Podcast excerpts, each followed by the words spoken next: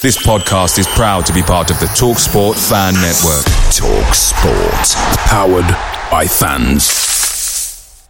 The TalkSport Fan Network is proudly supported by McDelivery, bringing you the food you love. McDelivery brings a top-tier lineup of food right to your door. No matter the result, you'll always be winning with McDelivery. Order now on the McDonald's app and you'll get rewards points delivered too. So that ordering today means some tasty rewards for tomorrow. Only via app at participating restaurants. 18 plus rewards registration required. Points only on menu items, delivery fee and terms apply. See mcdonalds.com. The TalkSport Fan Network is proudly teaming up with three for Mental Health Awareness Week this year.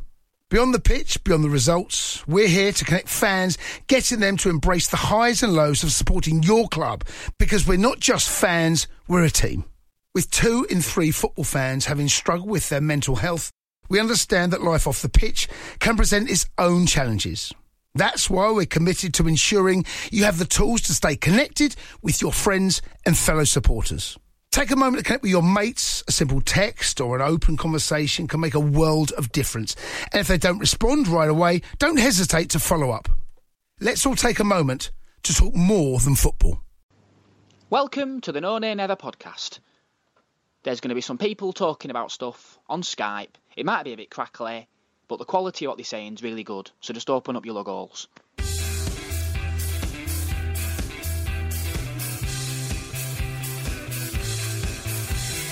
Hey up, it's the No Nay Never podcast with your host, Jamie Smith.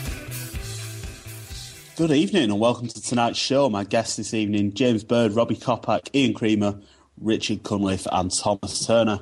Um, it's a Michael Duff special No Nay Never podcast tonight. Michael Duff was 36 on Saturday um, when we played at Yeovil, so we'll have a special Michael Duff quiz later in the show. So if you are listening, you need to be revising your Michael Duff knowledge, extending back into the darkest recesses of your memory for all your Michael Duff info. But we will start the show by looking back to Saturday's performance. The two at Yeovil showed we stay second in the table, a few points back on Leicester City. Ian, you were there at Yeovil for us at the weekend. What did you make of Burnley's performance? Was it a deserved win for the Clarets? Oh, definitely. Yeah, I think they were very comfortable. Um, seen it, a few people have said on the various uh, message boards that uh, Yeovil never really looked like they thought that they could beat us. I think that's probably true uh, until about the last ten minutes when uh, a rather unfortunate goal for them uh, went in and they kind of uh, started pinging the ball forwards and the keeper went up for corners and all those kind of things you might expect to see. That was the only time really the crowd got behind them and. Um, the uh, the team looked like they had a bit of belief that they could uh, they could do something against us. But apart from that, I thought we were pretty much in control. It was a, a dodgy pitch, a lot of bobbles, um, which may or may not explain uh, Shackle giving the ball away every time he uh, he tried attempted a pass. Um, but uh, yeah, I mean, we we could have been three or four up to be honest, easily uh, by by the last ten minutes of the game. We created plenty of chances, didn't we? That was one of the most important things for me. I think we're over a little mini slump, as Joe Dyche called it, and the, the slightly inconsistent form of Christmas. That was back to back league wins to start off the year. Um, and one of the good signs for me at the moment is that we've come under a lot of pressure in the last two games, Huddersfield and Yeovil, um, conceding goals but also managing to see the games out. So I, th- I think that's really positive. Um, were you always quite confident, Ian, that we were going to see the game out then, or was the Yeovil pressure a bit concerning at the end? It, it was a bit concerning, and, and I think probably particularly so because it was down the other end. You couldn't really see um, exactly what was happening, but um, yeah, we were getting the heads on the ball. We were getting you know players in front of, of shots and so on, reasonably comfortably, to be honest with you. Um, but you know, you get in that situation where there's corners being pinged in, and as I say, all eleven Yeovil players are in the box, including the keeper, all um, you know going for it, and you, you're bound to be a bit worried. But uh, overall, I felt like you know it would have been a travesty if we hadn't taken all three points. To be honest, James, we'll come to you now since you've you've joined us with your your presence after a slightly late arrival for the Non Hour podcast. Um, you didn't make it Yeovil this weekend, did you? But you were always quite confident that we were going to win the game. That's the sort of fixture that we really need to make sure we get three points from if we're going to be up there at the end of the season, isn't it? Um, yeah, I think it, it, was pointed out there's a, a, lot of games this season where they failed to score at home. Um, I know early doors they did give a few teams uh, a tough game there, but Um, they are really the type of team if you if you challenge and you see them as sort of a almost a gimme that you should uh, you should win those ones. Well, Burnley completed the double over Yeovil, of course, after we beat them 2 0 at home earlier in the season. Um, I think Yeovil were probably a little bit unlucky in the first game. I think it took a, a Keith Treacy cross come shot to open the scoring, and they probably got revenge for that slightly fortunate goal when um, their goal was also a cross that ended up going in.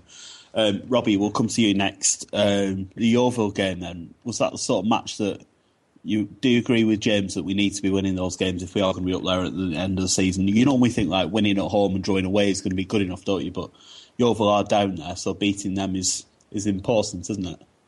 Oh, absolutely. I think whenever you play even towards the bottom three, you've got to look and to say, yeah, we've got to get three points out of these games. No excuses. And Thomas, your first time on the podcast today. Welcome to the show. Um, Yeovil, not particularly strong opposition, are they? Uh, no, I think we've had kind of the odd flash result this season where they've come out um, quite welcome games. But I think overall, I think when you get to a point where you're halfway through the season, if you're down there, it's probably because you deserve to be so. Um, so yeah, I was quite happy with the win. I think a lot of people thought that it was the type of game that Birmingham teams of old might have gone there and kind of he kind of struggled through to get a point. So I think it kind of shows a lot of like what you were saying about the consistency that we've come away with three points. It was important as well, wasn't it? Um, Rick, coming to you, your first time on the podcast as well. Two newbies on the No Nay Never podcast today. Rick, um, I thought it was interesting for me that both goals came from Burnley's pressing in midfield, which was something that over Christmas I, I don't think it was as evident as it was earlier in the season. Do you think um, maybe a, a little bit of a break is going to allow us to start playing that sort of football again, snapping into tackles in midfield? I just lost you there then, Jamie, just right at the end. What did you say regarding um, they've had a little bit of a break, haven't they, with not playing twice a week for the last couple of weeks. So does that mean that the midfield can get back to that pressing game that maybe wasn't quite there a few weeks ago? Yeah, I think uh, a break does the team, you know, world of good. Um, it it helps with fitness, and you can obviously get all the players playing the right way and like the way that Dyche wants them to play. I think the fitness is extremely important to the, the style that the manager wants us playing. Um, Ian, we'll come back to you. Um, what did you make of the, the atmosphere altogether at Yeovil? It's a bit of an old school ground, really, isn't it? It's not the sort of place Burnley gets to go to very often these days. Indeed, our first trip ever to Huish Park. Yeah, it I mean, it was um, it was like going back to the eighties or something. It was uh, it was funny um, to uh, a to stand up, which is which was great fun. Um, but everybody just seemed to buy into the, the whole um, the whole kind of joy of being there and, and being on an open terrace uh, behind the goals. You know, so the uh, the old songs were coming out. There was a lot of umbar barring going on. Uh, there were, there were a lot of people that had quite a few pints on the way down. I have to say as well, which uh, may, may, may not it's a fair old journey, isn't it? So you need it is, yeah. We had uh, had one person jump onto the pitch and have a bit of a run around, um, which you know obviously we couldn't condone, but uh, just added to that feeling of being uh, of going back twenty or thirty years, and and a great laugh between the uh, the people standing behind the goal, which is where I was, and the people seated in the stand um, with lots of you know who are yous and uh, sing when you're winning chants going at each other. Uh, you know, Burnley fans singing at Burnley fans. Good fun, good fun all around. Not very often at an away game you've got Burnley fans in two different stands, is it? So that must have been a, a curious, curious event, really. You've got to mention as well the fantastic away support again. I think Burnley were the third most heavily supported away following, if that makes sense. We had um, as many fans as everyone. This still isn't making any sense. Our away following on Saturday was the third biggest in the division. I think that's right. Uh, yeah. We took about 1,700 people down to Yeovil, which was outstanding, really, when you consider how far it is to go on a Saturday. But I'm sure part of that was the fact that we've never been there before, so people were ticking it off on their list. Um, one final point on Yeovil, Lenny, and before we move on. Um, Michael Duff's 36th birthday. He's playing as well as ever, isn't he? Another good display on Saturday. He looked really solid, to be honest with you. Um, I think you know he's just one of those players who, who, just gets something in front of the ball every time, um, and uh, you know really the the defense just looks so much more solid when he's there. really does. I, I know people have been saying, you know, he's he's playing like he's he's 26, and it, absolutely true. I just think he looks as fit as a proverbial butcher's dog, and uh, just you know as good as ever. So it's uh, it's it was a great, to lad have him as in well. the team. He's a great lad as well, Michael Duff. I, I love his, his bio on Twitter. It says head a ball for a living, which pretty, pretty much sums up his contribution to the Burnley side. One final, final point actually. Um, the performance of Danny Lafferty was much improved after a couple of performances. Deputising for Ben Mee. What did of Lafferty on Saturday, Ian? thought, thought he looked a lot better. He looked more solid. Um, he was getting forward well, um, but also I think he, um, you know, he, he kind of knew his place. He knew that he needed to to defend when he had to defend. They were trying to get people forward on that side. They'd probably seen that that was a weakness in, in previous weeks. But I think he uh, he seemed to put in a yeah a much improved performance compared to the last few times I've seen him play. I th- think we've talked about this on the podcast and the blog a few times, but if you can merge um, players, if you can merge Lafferty's attacking and Ben Mee's defending, you probably have the best left back in the league. So it's a shame that that's Yeah. not possible. Um, but yeah, an excellent away win for Burnley. Our first away in away victory in the league since October, actually. So really important to get that under our belts. And hopefully it will be another good result on Saturday when Sheffield Wednesday are the other visitors to the turf on the back of their 6 0 win. Yes, a 6 0 win over Leeds United. Um, we'll leave you over there for now. There's some breaking news actually coming in if you are listening to the podcast live this Monday won the Ballon d'Or for 2013. An expected result. He beat up competition from Lionel Messi, Franck Ribéry, and Danny Ings, who was amazingly not on the shortlist. Maybe next year, Danny Ings. Uh, we will move on from Yeovil now.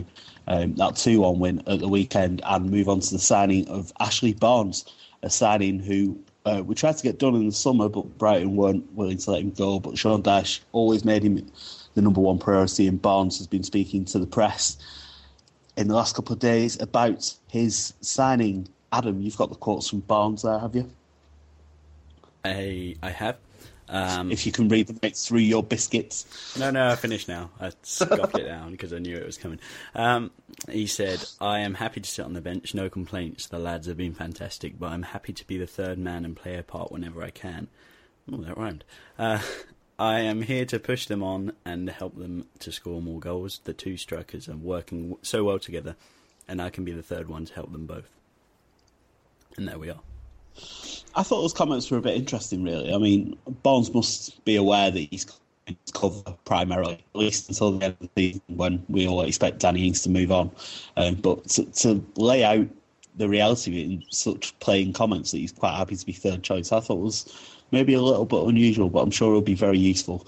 Um, we'll come through the panel and see what everyone thinks about the Ashley Barnes signing. Also, if you are listening, um, please, please do join in with your comments and we'll get them read out as well. It's always a better show when we have lots of comments. And if you're listening through Twitter, use the hashtag NNMPod and we will get those read out. James Bird, we'll start with you.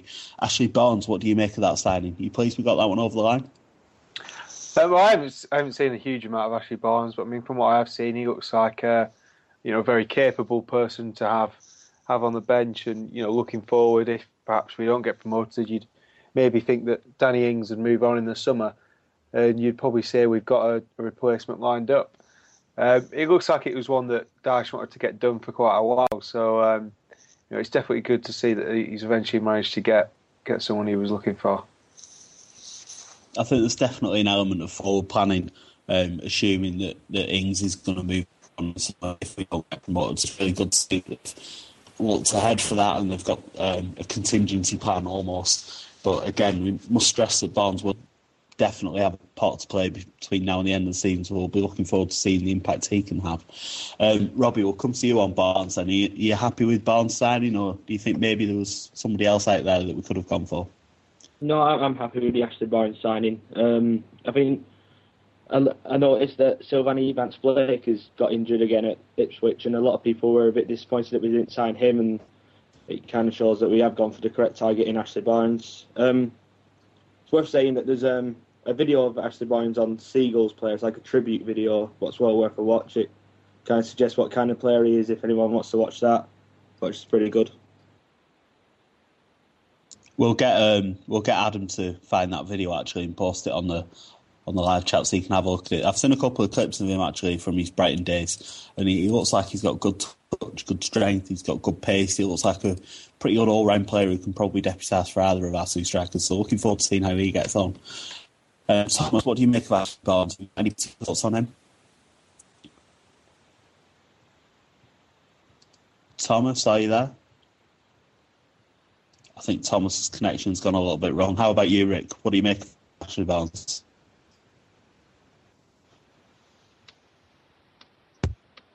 Yeah, I mean, like James said, I've I've not really seen uh, a terrific amount of Barnes, but I've been reading um, the thoughts of the uh, Brighton Hove Albion fans on various message boards. They're quite sorry to see him go. Um, his goal scoring record is is relatively impressive. I think he's played 100 odd games and scored maybe 40 goals, something like that from from the research that I've done. Um, but yeah, three and a half year contract and it, it signals a little bit of intent from from Dyche that you know we want to push on and get promoted. And as with Barnes' comments in the media as well, he feels that we're the right place to uh, to get to the Premier League. So yeah, very happy. He looks like a good profile, doesn't he? And he's he's young, but he's got some experience of this league, so he, he knows his way around. Good, a reasonable amount of goals. His goal record's about one in three, one in four, so it's not it's not too bad. Um, what sort of impact do you expect from Barnes then, Ian? Yeah, I mean, he only came on for a few minutes at, at Yeovil. Uh, I don't know a lot about him. Looks like he's, um, you know, I've, I've heard him uh, described as a bit of a hybrid of uh, of the Vings uh, partnership. He could be, you know, could play.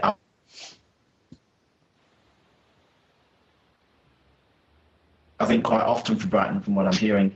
So I think it's it's great. I mean, the bottom line was we desperately needed somebody to um, to fill a gap if either of the, the two front lads got injured. Um, so you know, uh, not not obviously not just any old warm body, but he looks like he's going to be a guy who could who could fit into uh, into either of those roles. It was quite a funny moment on Saturday actually when um, uh, the lads were all warming up uh, before the match, and uh, the the team was being announced, and uh, uh, Barnes' name was was read out, and the, the fans and all of the other Burnley players stood around him, also joined in with the applause. Uh, so he looked a bit embarrassed about the whole thing, to be honest with you. But uh, yeah, it's a good chuckle, good laugh. I think he's, he's exactly the right sort of profile. I, I was a little bit disappointed that Nahki Wells ended up going to Huddersfield Town. I thought he would have been an outstanding signing, but maybe he would have been a little bit out of our our price range. I think I've I've read somewhere saying that Wells' fee could be as much as two point two five million, including all the add-ons. So maybe Wells would have been pushing the boat out a little bit, but I'm sure Huddersfield will make plenty of money on him. And he scored the winner for them at the weekend, so immediately started paying off that fee. We've had a couple of comments already from people who are listening to the podcast live this Monday night. Um, Paul says. Ashley Barnes could be 2014's Tomo. I assume he means Steven Thompson. Let's hope so. Says he's a good age and he'll only get better and Ganks has been on as well. He says Barnes is good signing, not that they need it, but it'll help keep Ings and Vokes on their toes, and he's got plenty of potential as well. Um, so yeah, Ashley Barnes, we're all looking forward to seeing how he gets on. Um, the thing with Barnes as well, he's quite comfortable playing on the left of a front three, so perhaps see all three straps at some point. That would be pretty interesting to keep an eye on. Um, but Dyche does seem quite firmly wedded to his 4 4 2, so maybe that won't be something we'll see very often. Anyway, Ashley Barnes, we'll leave that one there for now. Um, it is a Michael Duff special on the No Nay Never podcast. You've just joined us. Duff, 36 years old, on Saturday for the Yeovil game, and we are going to have a special Michael Duff quiz later in the show, so get revising your Michael Duff knowledge, and we will do that a little bit later in the podcast. Um, a little bit of news today actually was that Ryan Noble um, has left Burnley. He signed a six month deal in the summer and that elapsed and he's gone to join Gateshead, so stepping down a couple of levels and in fact going into non league. So the signing of Ryan Noble didn't exactly work out for the club. Made just two substitute appearances, both in injury time. Both home games actually against Yeovil Town and West Ham United, but Noble no longer a Burnley player, no goals for the club. Um, I'm not sure we're going to miss him that much, but it does mean we can't do the Barnes and Noble line that everyone was so looking forward to doing. Um, James. what do you make of this Noble deal? I've, I've read various reports that he signed for them, and also that it's a loan deal. It's not really clear what's going on with Ryan Noble. I don't think. And I think the the confusion just comes because he was only on a 12 month deal with us anyway. So uh, effectively, I think we've just given him away for the the remainder of the season. Um, I think he looks like one where where Dyche has taken someone on. Um, you know, he's he's clearly got a little bit about him to have you know to have been where he, he has been.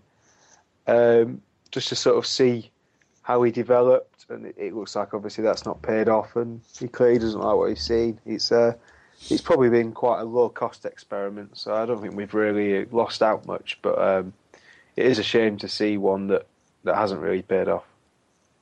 It was certainly a punt, wasn't it? I think we, we had an article from a Sunderland fan on site when Noble signed. He said he's got ability, but um, the character and the attitude isn't quite there. So um, it's not really fair to speculate. Maybe the answer to the Noble mystery is in there somewhere. Um, Thomas, Noble, it's funny one, isn't it? What do you think went wrong there? Um, I mean, I, I was kind of just going to echo what you said about the Sunderland family being on the site. Um, I have a friend who's a Sunderland fan who said very much the same thing. Um, that they'd seen glimmers of what he can do, and he looked like a good prospect. And then at other times, he looked like he was you know, fairly disinterested.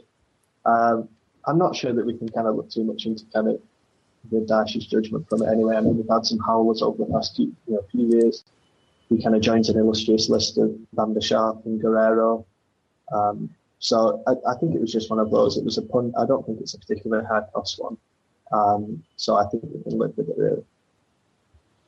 No, I'm sure it, it was a low expense signing, but the, th- the thing for me is that um, even if it's only a little bit of money that we've wasted on Noble, it could have gone towards someone who's going to have an impact. So we do seem to be still making these signings, like the, the several goalkeepers that we brought in and some of these players who were very unlikely to sign uh, to make more than a handful of substitute appearances, and I'd much rather that we focused our resources on players who are actually going to contribute. But yes, very noble leaving the club today um, on loan, according to James Bird. But I have seen reported by the BBC that he's joined them permanently, so we will try and clear that up. But it's it's not really clear what's going on with Ryan Noble. Um, Rick, Ryan Noble, did you even notice him being a Burnley player? We're not going to miss him at all, are we? Uh, no, I mean, from his couple of cameo appearances, I don't think you'd really notice that he was even part of the setup. But I actually sent a tweet to Chris Boden when uh, he announced the news, and I just said it's a bit of a fall from grace. From, I mean, I don't know how close to the Sunderland side that he was. I mean, whether he was on the fringes or not, but then to uh, to Burnley and then all the way down to non-league. But as you suggested, I mean, we probably should have focused more on bringing one of our own youth players up uh, on the bench uh, to supplement the squad rather than spend money on somebody that we have essentially given away now. But I guess it's one of those signings that if it paid off, we'd have probably looked at Dyche and thought, yeah, that's actually a pretty good bit of business. But it hasn't, and it has to move on. I think looking back with hindsight, it was obvious quite early on that Dyche decided Noble wasn't up to it. I remember being at York for the, the Capital One Cup game and um, we were 2 0 up and cruising in the second half, and Noble was on the bench. And you think this is the ideal situation to bring on a young player, have a look at him, see if he's got anything about him, and he didn't bring Noble on. So I think from then it was an indication that he didn't really trust Ryan Noble. Um, if you've just joined us, Ryan Noble's joined Gateshead, non league Gateshead, dropped out of the Football League completely. So it will be worth keeping an eye on his career to see if he can manage to prove that he's got some talent somewhere along the line because he's struggled so far. He's got a lot of goals for Sunderland in um, in their reserve teams and youth teams. I know a few Sunderland fans who wanted him to get a chance in the first team at one point, but there were rumours that he wasn't applying himself properly in training, he wasn't following the manager's instructions, and he never got that chance. So his opportunity at Burnley looks like it's gone much the same way. Um, Rick made a good point there actually about um, using our own young players rather than gambling on others. And it was interesting to see at the weekend that Wes Fletcher scored again for York in League Two, and Dominic Knowles was on the score sheet for Burton, I think, in League Two as well. Two former youth players who we let go who are now scoring goals in the Football League, so maybe we should retain one of those and try to develop them.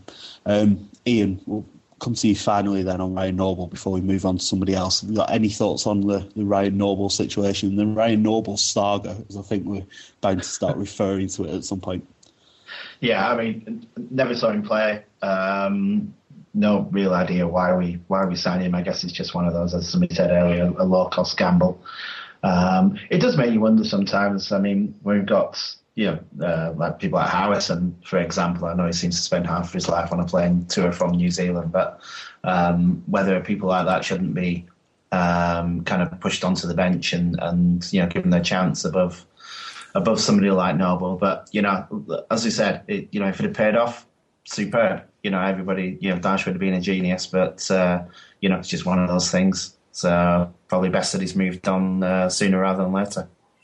And that's a good way to leave it there. One of those things, Ian Creamer and Ryan Noble. We've got a few comments as well to read out before we do move on.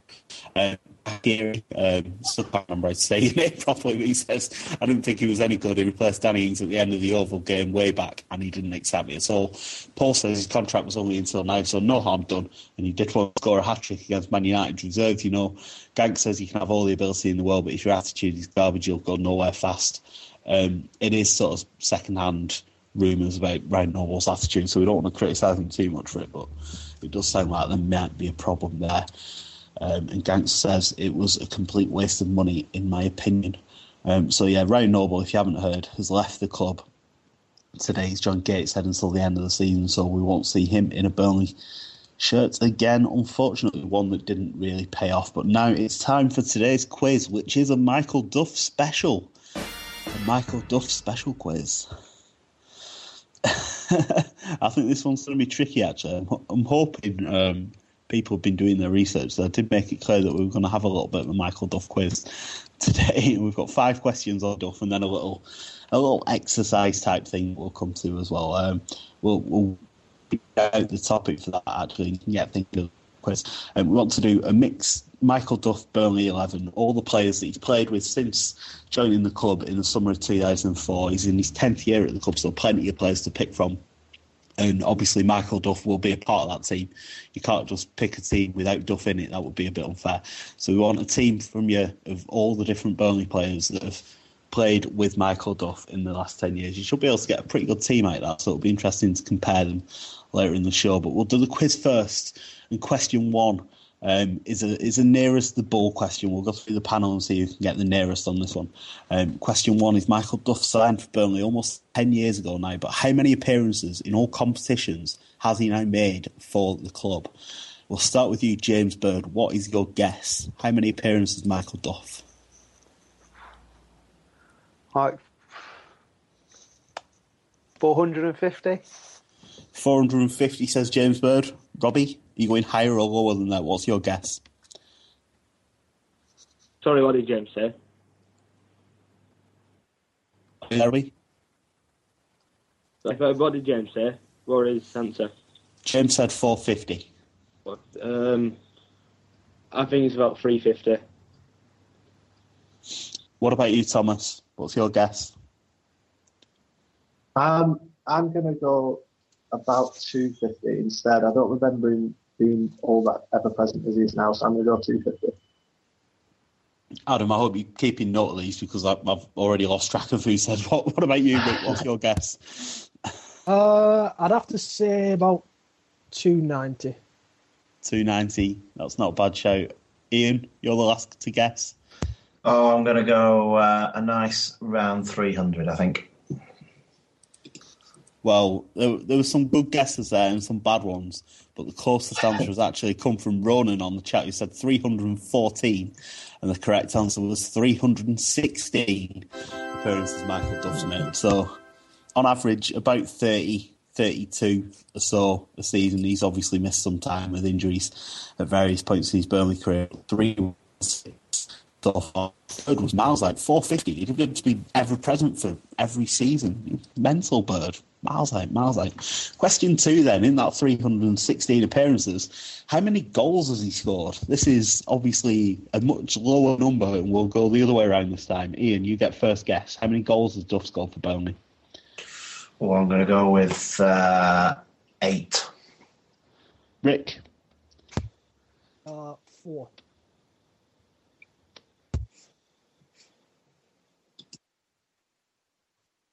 What about you, Thomas? Uh, I'm going to go for three. Robbie? Um, be about six, I think. And James Bird, finally, how many goals has Michael Duff scored for Burnley in all competitions? This is Oh, 10.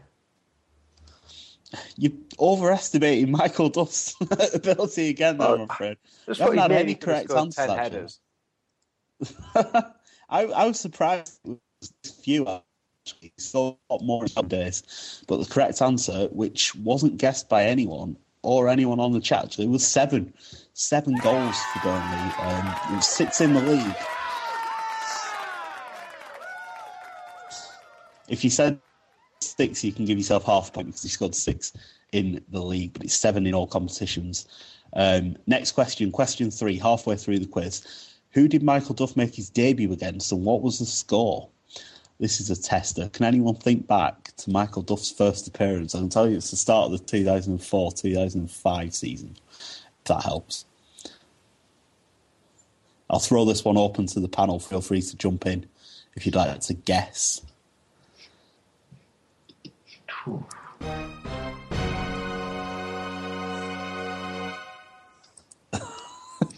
It is a tricky one. I thought the quiz was going to be a little bit difficult.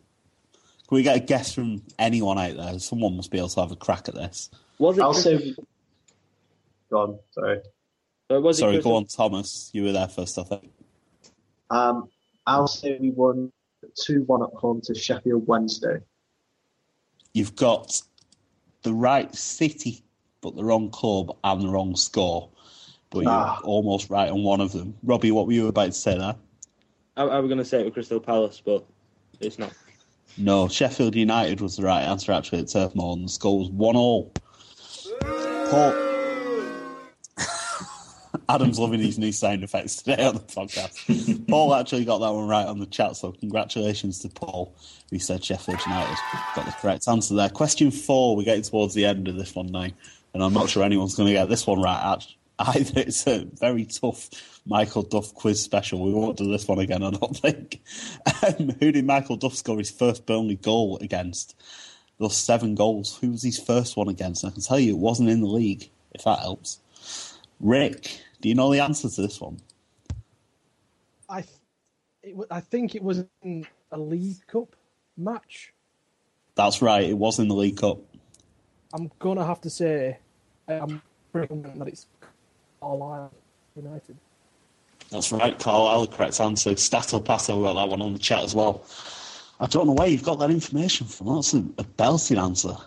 The Michael Duff, Michael Duff um, revision must have done a trick earlier in the day there. And the final question before we move on to the little Duff exercise that we've got ready for today's show.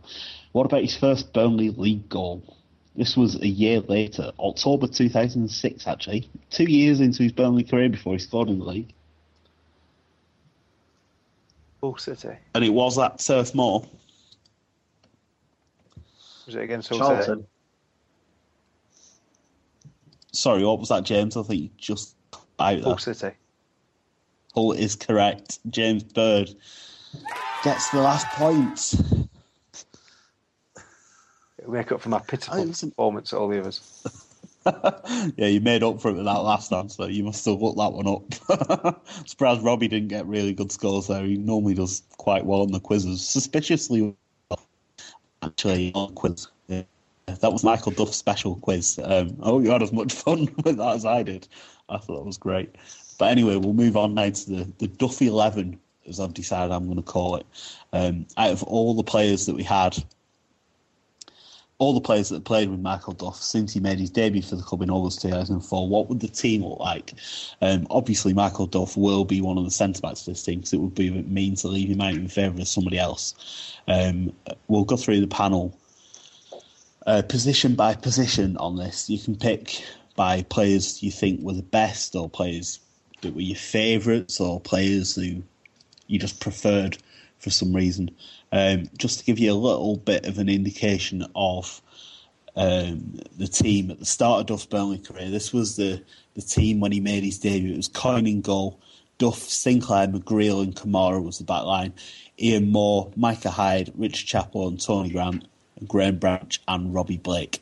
So that was his team for the first game, and obviously the most recent team against Yeovil was Heaton, Shackell, Duff, Trippier, Martin Jones, Arfield, Treacy, Ing, and Vokes. So they're the sort of players that you can go for. Um, we'll kick off with goalkeepers. I think that's always a pretty good starting place. Um, Adam, have you got some more music for this section of the of the quiz?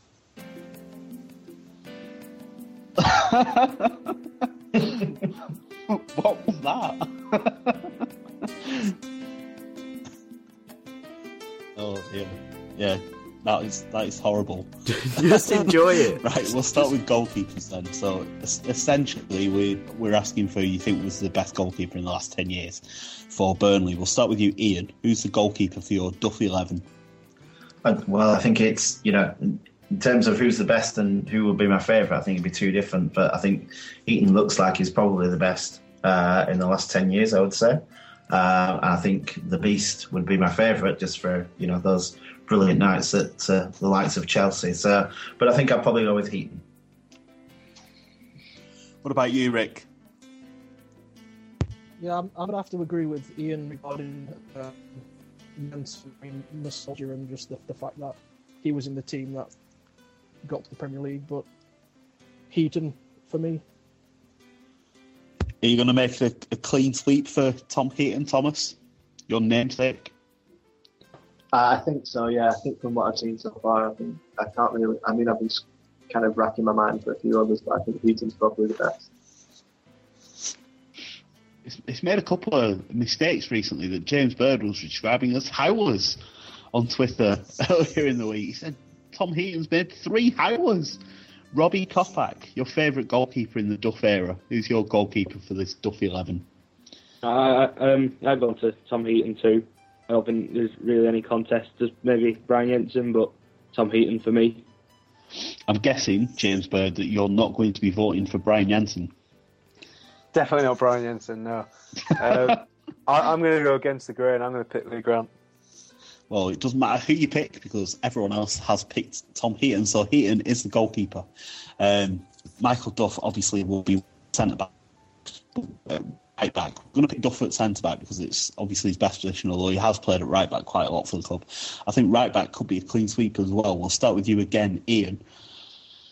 Candidates for right back, you've got players like the current incumbent, Kieran Trippier, Tyrone Mears as well. Yeah, um, it'd be close for me between those two. Actually, I thought Mears looked very, very good at times. I think could be a bit fragile sometimes, but um, yeah, again, I mean, you know, not just wanted to go with most recent, um, but I would say Trips is probably would probably be the one for me. I can't see another winner for this, but we will um, go through the formalities. Rick, you're right back for the Duffy Eleven. Yeah, I'm gonna have to again agree with Ian, and it's it's got to be Kieran Trippier just for his consistency. Outstanding goal that he scored against Huddersfield, by the way. Absolutely brilliant goal. And Thomas, you're right back. Uh, yeah, Trippier for me as well. I think. I think this one could be a clean sweep. Robbie Kopak, you in agreement with the others? Yeah, Kieran Trippier for me. And finally, James. Um, yeah, I'll go for Kieran Trippier. I was go, trying to go into the grain, but I couldn't think of anyone else.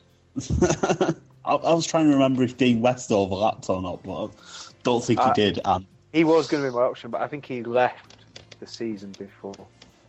Yeah, I think that's right, actually. So Kieran Trippier gets the place. Our team so far then looks like Tom Heaton in goal, Kieran Trippier at right back, and Michael Duff at centre back, which is basically the current team. It will be interesting to see if that keeps up for the rest of the team. So now we need someone to play with Duff in the back line. Um, various players actually. Centre back's a really strong position. We've got going back right to the start of Michael Duff's time at the club. There was Frank Sinclair, John McGreal, Gary Cahill as well, I think when he came on loan for that season. Um, Jason Shackell at the moment, Clarke Carlisle, Stephen Caldwell, lots and lots of players to choose from. So we might get some more variation this time. Ian, up to you to kick us off then. Do you know, until you mentioned Cahill, I hadn't really thought about loan players. Um, obviously, I think he was he was excellent, but my original choice, I'll stick with it for now, was actually Clarke Carlisle. I thought he was tremendous in our promotion season. Clarke Carlisle, of course, former No Nay Never podcast guest and man of the match in our promotion winning match. Um, Rick, what about you then? Your centre back to play with Michael Duff. Yeah, I'm, I think I'm following Ian's trend here again. Just I'm going to to choose Clarke Carlisle for just uh, his consistency during the promotion season and in the way that he played at Wembley as well. Great bloke as well, Clarke Carlisle, and also you've got someone to do the post game press if you've got Clarke Carlisle in your team. Thomas. Uh, I think I'm going to go with Gary Cahill. Uh, I remember when he came in that season, and I think he ended up with our Player of the Year award that year. Um, and I think for just such a young player at the time, I think he was he was outstanding. Really, so I'm going to stick with him. What about you, Robbie? Who does your vote go for? I've gone for Gary Cahill too. Um, I thought he was superb in his loan spell with us and what he's gone on to achieve in the rest of his career with uh, the Champions League and playing for England. I'm going to go Gary Cahill.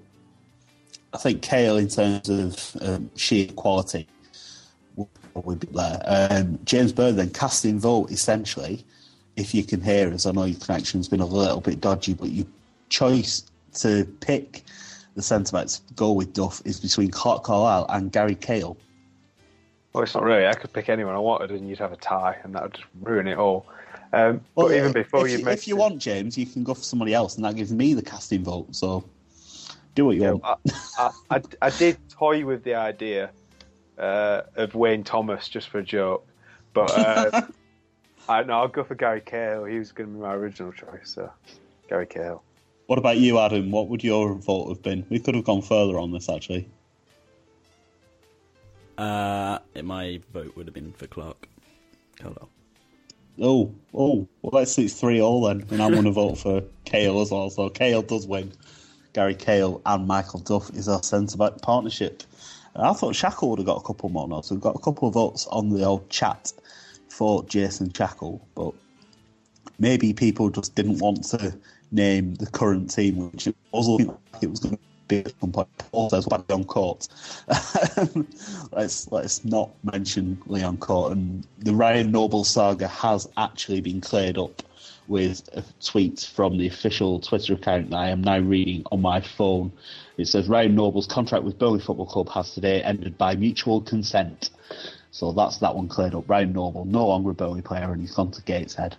So that's that done. Left back then, probably not the strongest area of the team. Is it fair to say, Ian? God, blimey, I'm struggling now. Uh, I'm trying to think who would have at left back. Some candidates for you. You've got obviously Thank you. Danny, Lafferty, the current ones, Mo Kamara, Stephen Jordan, Christian Kalvenes. Blimey, I can't think of, of one there that's, that's not divisive. Um, how about Danny Fox? Danny Fox is an interesting one. Um, James, we've got uh, James, you an off the wall choice apparently. Your selection for, for left back. Yeah, just because I, I really want to fit him in somewhere, just for all the, the good memories of hearing people abuse him from the from the Longside. Um, I'm going to pick Graham Branch for left back. Graham Branch at left back. This this team is going to be entertaining to watch. I'm telling you. what about you then, Robbie?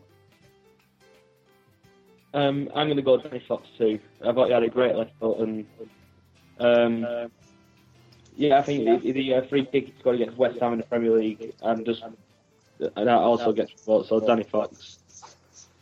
Well, at least we'll have someone to take the take the set pieces, even if Fox isn't really highly rated by the Southampton fans at the minute. So yeah, that's an interesting. Um, Thomas, what about you? Um, I'm going to go with um, Christian Kalvenes uh, just to give the team a bit more of a continental flavour. Um, and for the fact that anyone who can celebrate a goal with a forward roll has been nothing my vote. Yeah, Christian Kalvenes scored that, that crucial Apple, didn't he? In the, in the promotion season, didn't he? That was absolutely crucial. Um, Rick, I think you're the final one on here. Have you got any thoughts on the left back? Uh, yeah, as you, as you say, it's not really the strongest position that we've ever, we've ever had, but um, I'm going to have to say Danny Fox, uh, just because of the um, Premier League season. Uh, I thought he was quite solid, really, although contrary to what the uh, Southampton fans are saying, Southampton fans are saying at the moment. But yeah, quite solid for me. Danny Fox gets the nod then. Probably not a great selection of players for the Burnley left back, but Danny Fox becomes the fifth player to get that place. So the team now looks like hitting goal, Trippier, Duff, um, Kale, and Fox is the back line. Um, we'll start with the right wing then in midfield. Uh, slightly better selection for this one, I think. Ian, we'll start with you. Right wing.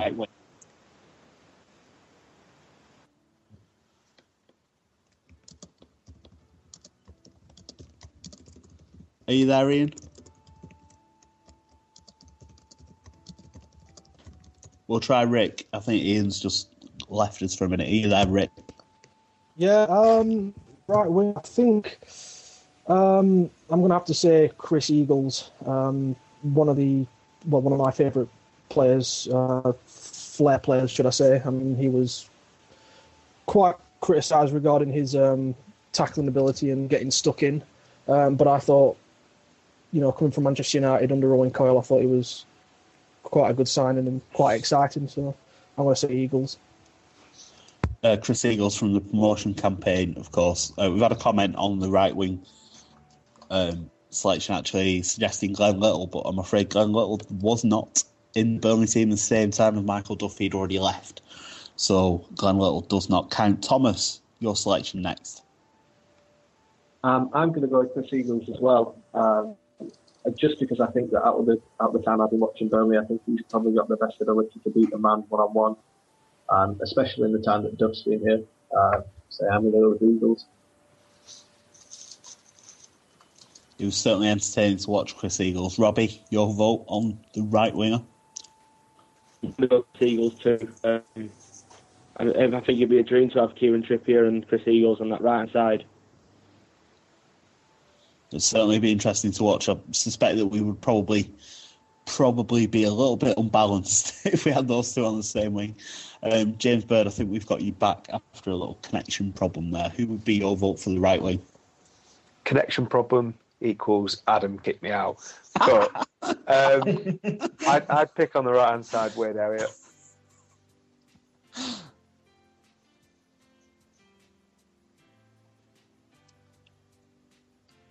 I think we may have lost I James again. Now. Elliott. Oh, I right, back again. Carry on. Yeah, I said Wade Elliott. Okay, excellent. Um, I think people might people might try and count Elliot as a central midfielder. Actually, I've, We'll I've got two to if- corks lined up for centre midfield, so Oh, no space he's, there. he's started planning ahead as James Bird. Oh, I've got the whole lineup in my head already now. I'm glad you're taking it seriously. Ian, final vote on the, the right wing. Hopefully, we've got you back. Connection. Yeah, yeah, yeah.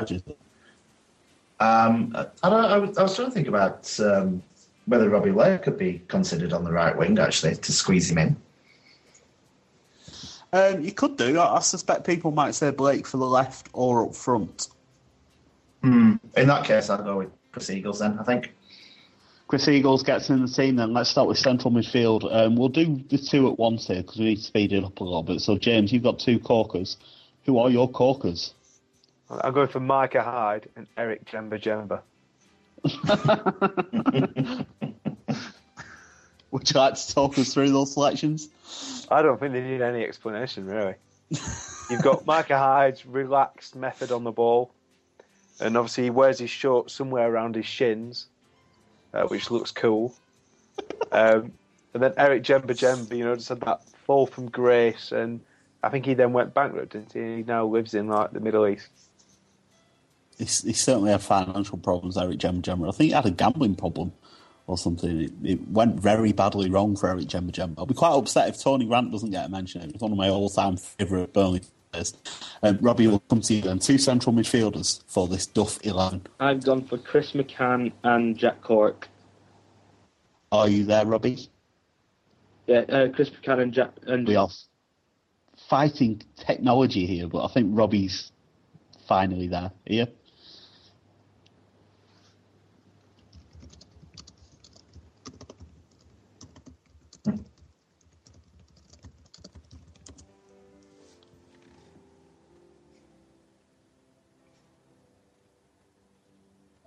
Thomas, we'll try you. Who about who would your central midfielders be?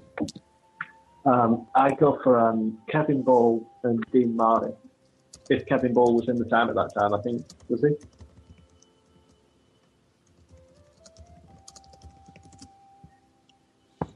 Was that Ball and Marney Thomas? What about you, Rick? Um, for my central two, I've gone for Wade Elliott and Graham Alexander. I know Graham Alexander was primarily a defensive midfielder, but I, I, I couldn't really leave him out in, in a side that does play just simply because of what they both achieved together, really, in, in the squad. I think Robbie's selection got lost in the ether, but he's told us that Jack Cork and Chris McCann were his too. Um, Ian, then, we've got eight different names, actually. Um, can you help us reach some sort of consensus on two central midfielders for this team? Yeah, I'd say McCann, McCann one before his uh, horrendous injury. Um, and uh, and probably Marney actually. So I think um, I think those two playing together could be quite sweet. McCann and Marney in the same team. It's controversial. Hasn't really worked when we've seen it, but maybe with this Yeah, strong Duffy that's eleven. That's McCann Mark too, isn't it? Yeah, after he's after he had his knock, I think he was uh, he was a could have been a, a really top player, I think, and then you know obviously had that bad injury before we or when we went into the prem, and uh, I think before then he was a completely different player till after it. I think that's an excellent point. So we are having Chris McCann in the team, but before his knees turn into glass. So McCann and Marney is the central midfield, and we will move on to the left wing. Um, really to hurry this along a bit, so we'll try and rattle through the left wing quickly. James, we'll start with you. Have you got a similarly left field out there selection for the left wing? Unbelievably so. Uh, this was a three-way uh, decision, uh, so I'll, I'll start with the two who missed out. Uh, Besart Berisha. Uh, we never saw the best of him, but he deserves a mention. Um, Paul McVeigh, just for ending that 19-game uh, losing run, but it's got to be uh, John Louis Valois. Oh, brilliant. JLV quality. Robbie.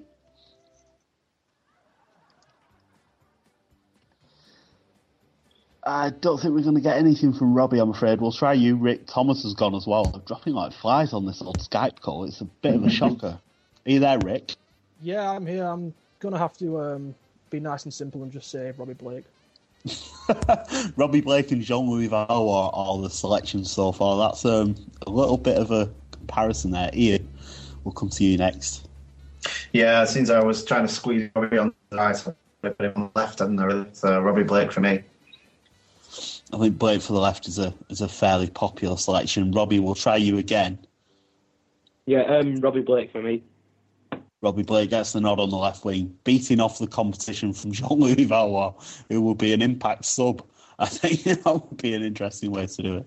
Um, Jack's been on actually saying Kevin Ball would be a good choice purely for the tackle on David Dunn, and he would have Dean Marney just because it's Dean Marney. So the midfield would be Chris Eagles on the right, Robbie Blake on the left, McCann and Marney. So um, three of the promotion midfield, and also Dean Marney sneaks in there.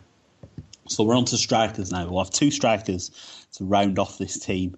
Um, James, you've given us some highly entertaining selections so far, um, but you've got lots and lots of good players to pick from for the strikers. So I hope you're going to pick two of the good ones rather than two of the two of the enigmas. Well, I did think for a moment that maybe I could shoehorn Luke. Uh, oh wait, no, no, not that one. Um, I, I I did think long about this one. Could go for the more recent things, but I'm going to go for some, uh, some classics um, with Gareth Taylor and uh, uh, Andy Gray. Gareth Taylor and Andy Gray, two big men. Your team's going to be quite direct, I suspect. Well, John Valois is going to tear the right back a new one, and Gray and Taylor just have to either tap it in or head it in. Brilliant. Lots and lots of crosses. Robbie, what would your strike force look like? Um, mine would be Danny Ings and Jay Rodriguez. Ings and Rodriguez, that would be a, a very lively selection rather than the lumbering Taylor and Gray that James wanted to pick. Thomas, I think you've returned from your connection woes. I have. Um, I'd be going Steven Fletcher and Jay Rodriguez. Fletcher and Rodriguez, they would be great. Absolutely superb. Rick, what about you? Yeah, I'm actually the same as Thomas and, and Rodriguez and Steven Fletcher.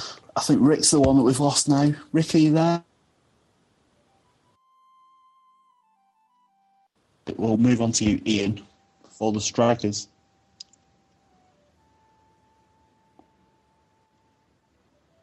Ian doesn't seem there either. It's all going badly wrong on the No Ever podcast. Um, Adam, we'll have to bring you in for this one. What about your strikers? Uh, sorry, what was the question? Strikers. Um, Pay attention. too busy uh, choosing background music. Um, uh, how many are we going for? Four for two. Um, Yeah, yeah, two strikers. I will go for Sam Vokes and Danny Ings because, just because. Vokes and Ings. So the current two, um, a couple of votes for Ings so far, and a couple of votes for Rodriguez. Um, Rick, we'll try you again. Who would your strikers be? Um, yeah, I was just going to unfortunately go with the same as Thomas and, and say Jay Rodriguez and Steven Fletcher. Well, I haven't been keeping count, but I think Rodriguez, Fletcher, and Ings are all on three votes, perhaps.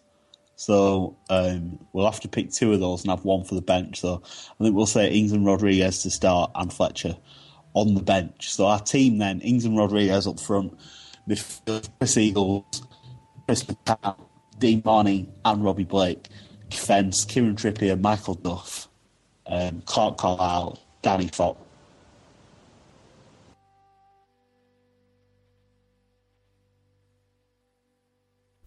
And now we've lost Jamie too. This is going so well. Um, anyone around to speak with me? Jamie, are you back? Podcast. Jamie, you, you disappeared for so long then. Jamie? Yep, I'm here. Did it go wrong again? Yeah, Sorry. every uh, you you went quiet, so just carry on. What, what was I saying before it broke? I Uh, was in full flow. You know I don't off. listen to you, Jamie. Well, I, I think I'd run through the team. Um, Yeah, yeah, Picks a little bit of the then, team, before we then bring it the goes podcast off to an halfway end through. Today. Been a, a very I think disrupted. Skype must be just rubbish today. Let's blame it on Microsoft. Just- Sorry, lads, I'm back now. This is Ian. All right. Now you're back. I see how it is. okay, Jamie, can you carry on now? Um, I, I'm here if everyone can hear me. Yeah, I can This hear you. Isn't Yeah, it perfect? Not another podcast in terms of connection. Um, it's gone a little bit wrong. But finally, finally, then, before we round off for the day, um, just wanted to talk briefly about our promotion chances now. Uh, we had a good debate on this, a few of us on Twitter on Saturday, actually, suggesting um, that our chances might be improved by the fact Leicester have gone on a bit of a run and gone clear at the top. Um, but my argument was that now it looks like three teams for the second place, which is less of a chance than two teams for four places.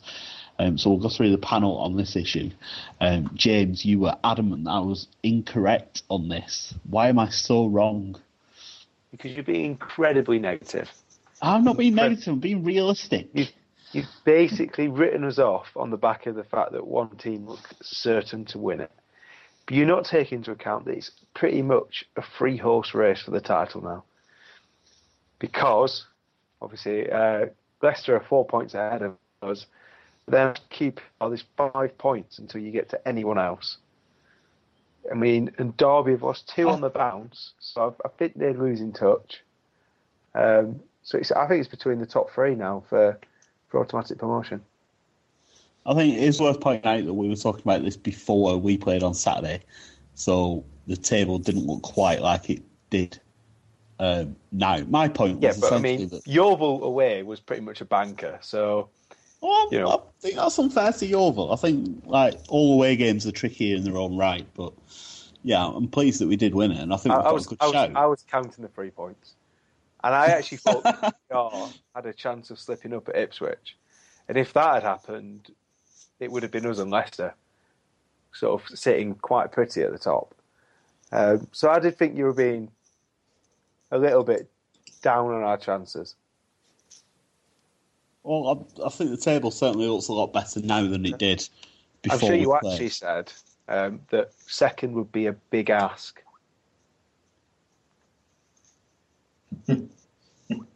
Which is, if you look at the table now, it doesn't look such a big ask, does it, Jamie? Well, my point was that Le- Leicester was seven points clear at the time. So if they carry on going like they have been, I think it's their title to lose, although we can keep track. And of course, we have to play them at home, so we can close the gap there. However, if Leicester keep going as they are, no one's going to catch them. That's just the way it is. Maybe So, not. But as you said, we've If- got if that's to the play at case- home, if that's at the case, that Leicester Derby at carry on. home. The fixtures look great. They look really great. All if the- we carry all- on all playing really well at home, All the big players have got to come to us, and we've not even looked remotely like getting beat at the turf this season. Well, let's hope it keeps up that way.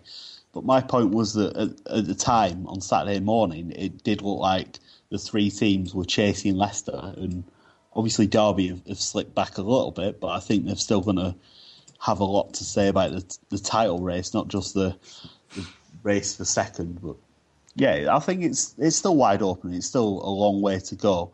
Um, I did want to go through the panel on this actually before we just had a bit of a row about it. I think the only thing going for Derby is they've got a great goalkeeper. I completely missed what you said. the connection went wrong again. I, I said, I said the laughing. big I thing going you for Derby they've got a great goalkeeper. It was a little bit of a, a fishing line, sort of. What?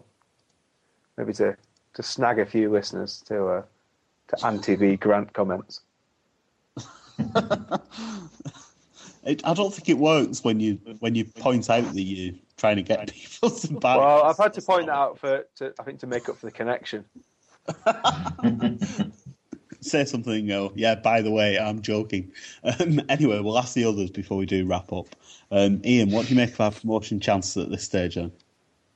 Yeah, it's still strong. I mean, you, you've got to think that um, that QPR are going to be um, going to carry on pushing on all the way through the season. You know, the way they're just able to bring in more and more players every every week. It seems another forward comes in, um, and you know we're still slightly vulnerable to uh, to injuries or whatever. But um, I just have a funny, strange, if not horrible, feeling that we're going to end up third and Rovers are going to end up sixth, and there's going to be uh, a very fun semi-final.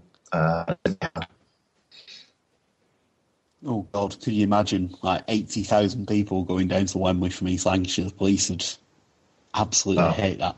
Just spontaneously it's been your combust, I think. Podcast. I hope um, you've enjoyed it despite the connection problems we've had. Um, what do you make of our promotion chances at the moment? Sorry.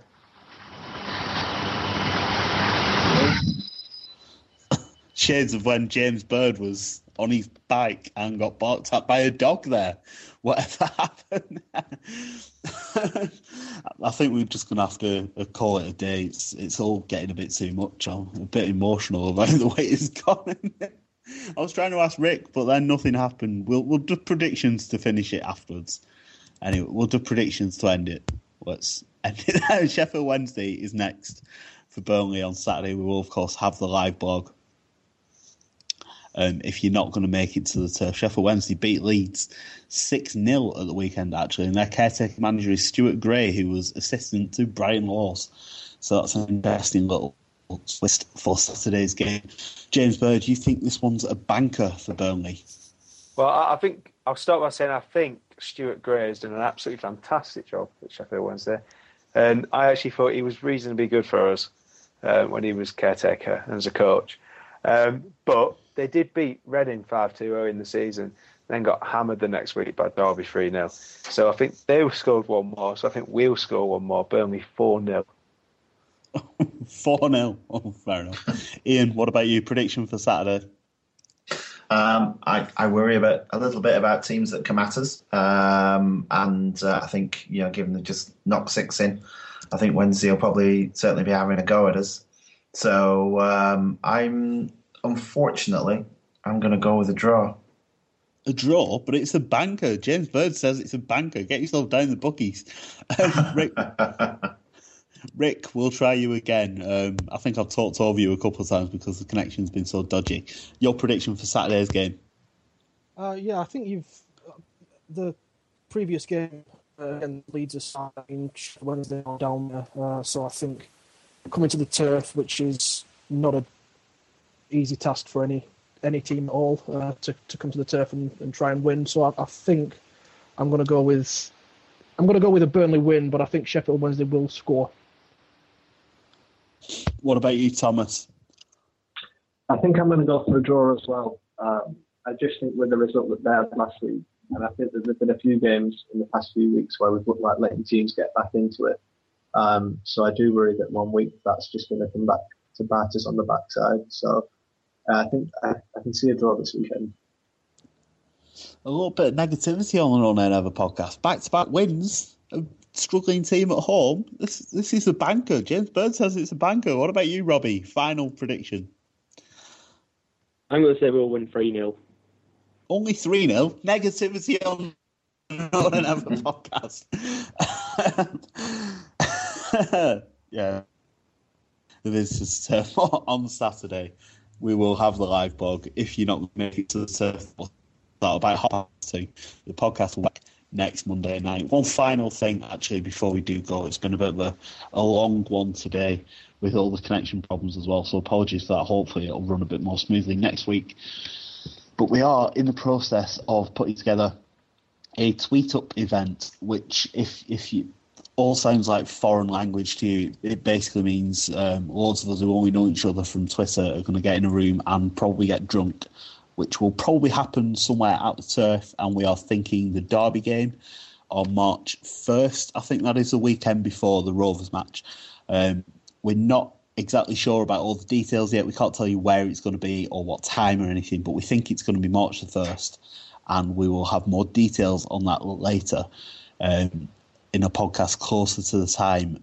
It, we are still looking for ideas actually on things we can do at this tweet up. Um, James says you wear a little badge with your Twitter handle on it, so that's something to look forward to. Um, and we'll have some t-shirts available to buy as well. I think. But if you do have some ideas for things we can do at the at the tweet up in March, please do get in touch. And also, if you want to be a guest on the podcast, um, suffer with a terrible internet connection like we have tonight, then get in touch as well. Rick and Thomas have been on for the first time tonight, and I hope they've had a good time despite the difficulties we've had. Um, you can email us blog at nonaynever.net or tweet us nonaynever.net um, if you want to come on the podcast or if you've got any views, feedback, any suggestions for anything we do on the site. Um, but we will leave it there for now. Thanks for sticking with us. It has been. Um, it's been an interesting one. Every week I say it's been the best one yet, but it really hasn't been this week. but we will leave it there. Um, thanks to everyone who's joining with the comments. Thanks to my guests today, Thomas and Rick, their first time on the podcast. Ian, Robbie, and James have been with me as well. We will be back on Saturday for the blog and next Monday night for the podcast. Thanks a lot for listening, and we will be back next week. Good night. Looks like the connections failed us there. Doesn't matter. I was getting a bit bored of what they were saying anyway. You've been listening to the No Nay Never podcast. For more, visit nonaynever.net. And don't forget, follow us on Twitter at nonaynevernet.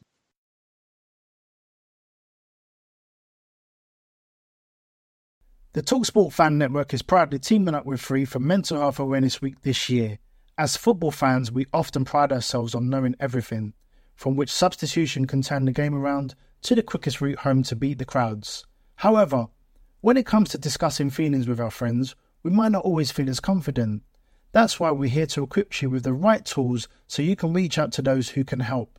If your mates are struggling, let them know that the Samaritans are free to call on 116 123. That's 116 123. They are there to listen without judgment or pressure 24 7, 365 days of the year.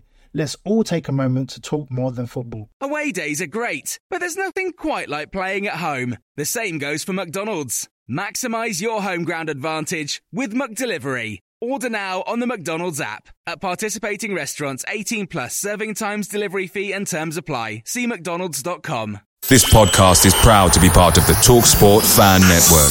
TalkSport. Powered by fans.